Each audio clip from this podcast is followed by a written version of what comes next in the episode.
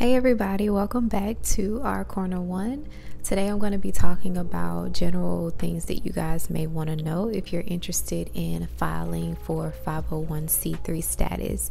And so, specifically in this video, I'm going to talk about what is a 501c3 how to file for 501c3 status, and then I'm going to briefly talk about some pros and cons to determining if a 501c3 entity is best for your organizational needs. So let's dive in. So, 501c3 are actually tax categories that the IRS uses to determine if an organization is tax exempt at the federal and state level. According to the IRS, um, a 501c3 is a charitable organization that provides charitable services at large at a large scale to relieve a burden of the government by combating large scale issues such as maintaining public buildings, eliminating prejudice and discrimination, relief of the poor and underprivileged, in different areas um, that many nonprofits seek to solve. Entity types can include religious affiliated organizations, educational organizations, um, literary organizations, organizations that focus on science and research, um, organizations that prevents different forms of cruelty and abuse, and then organizations that foster national or amateur sports competitions. In addition to the listed 501c3 types, I want you guys to also know that there are other 501c3s that aren't necessarily operating as a nonprofit, and those are going to be your public and private foundations.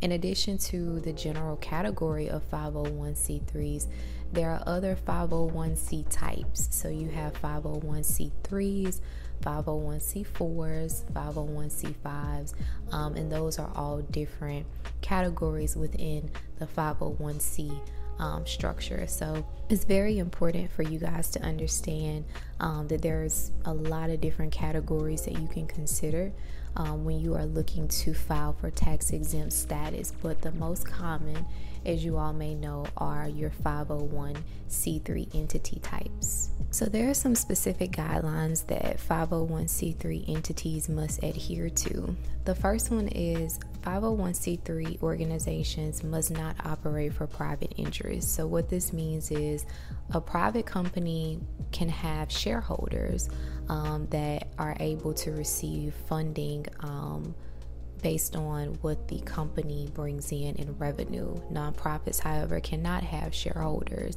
Um, all of the money that is raised, whether it's through a grant or through um, a foundation or even general donations from individuals must go to the founding purpose of the nonprofit organization.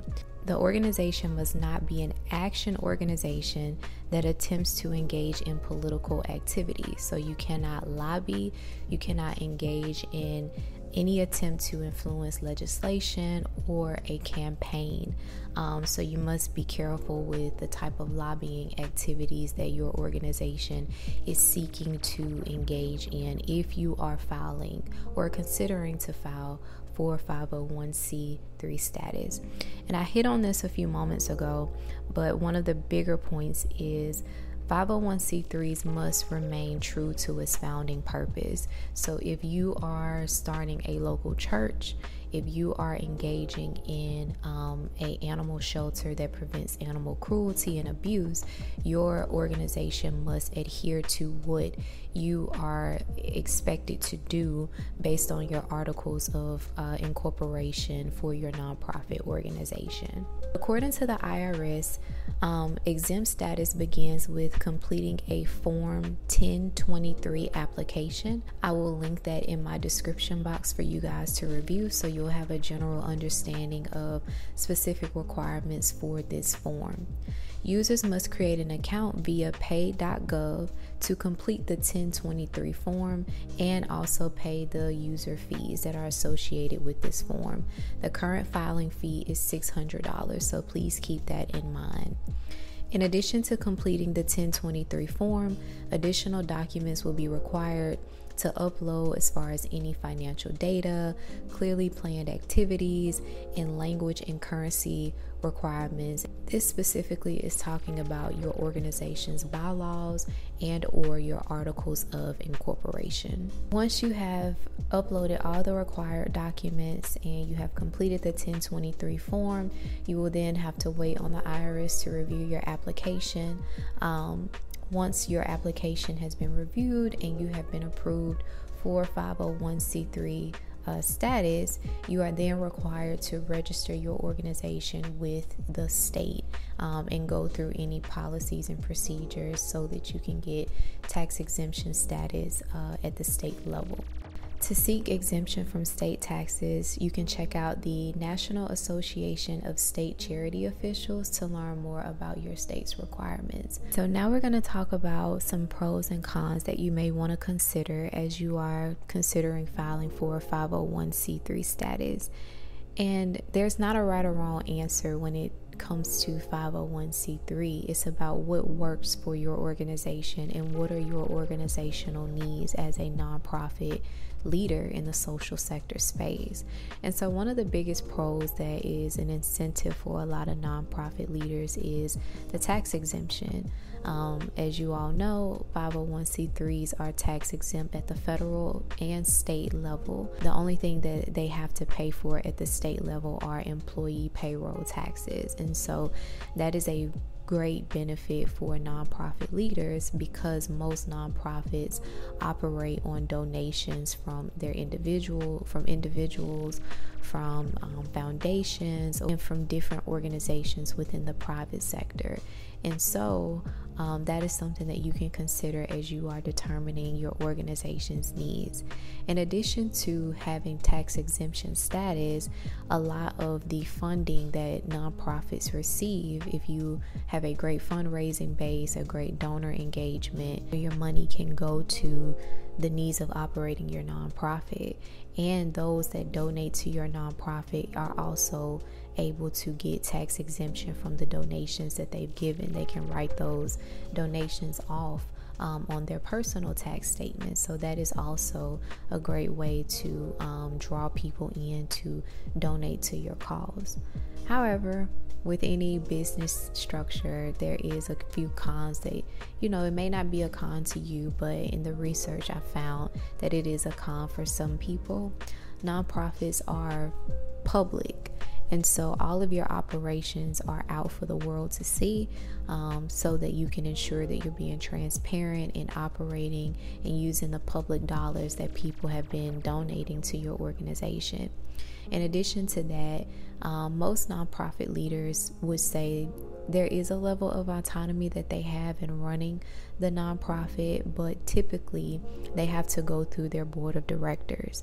And so every nonprofit must have a board of directors that holds the nonprofit um, executive director or nonprofit director accountable to ensuring that the organization is headed in the right direction. And so that can cause some friction sometimes if you don't have an active board or if your board is never really on the same page about how certain decisions should be made. And so those are things that you should prepare yourself for as you are building your nonprofit organization. And the final thing that um, sometimes is considered a con for nonprofit leaders is the funding itself. While there are a lot of ways to bring in donations, you want to consider how you guys are engaging with fundraising, how you are engaging with your donors. And there are some nonprofits that get a lot of funding, um, and there are some that don't. And so, as you are building your nonprofit and thinking about ways that you want to bring in revenue, I highly encourage you guys to have a diversified portfolio of revenue options and not focusing solely on individual donations or grants only or foundations only. Make sure that you're mixing ways to bring in revenue so that your nonprofit isn't struggling financially. So, those are some things that you guys can consider as you are building out your business plan, and now you are probably in the phase of wanting to actually apply for 501c3 status if you came across this video. Um, I hope this information was helpful for you guys. Please check out my description box for additional resources that I've linked. Um, I know that the IRS website can be very difficult to understand as far as the language and stuff. So until next time, try to make the world a better place today.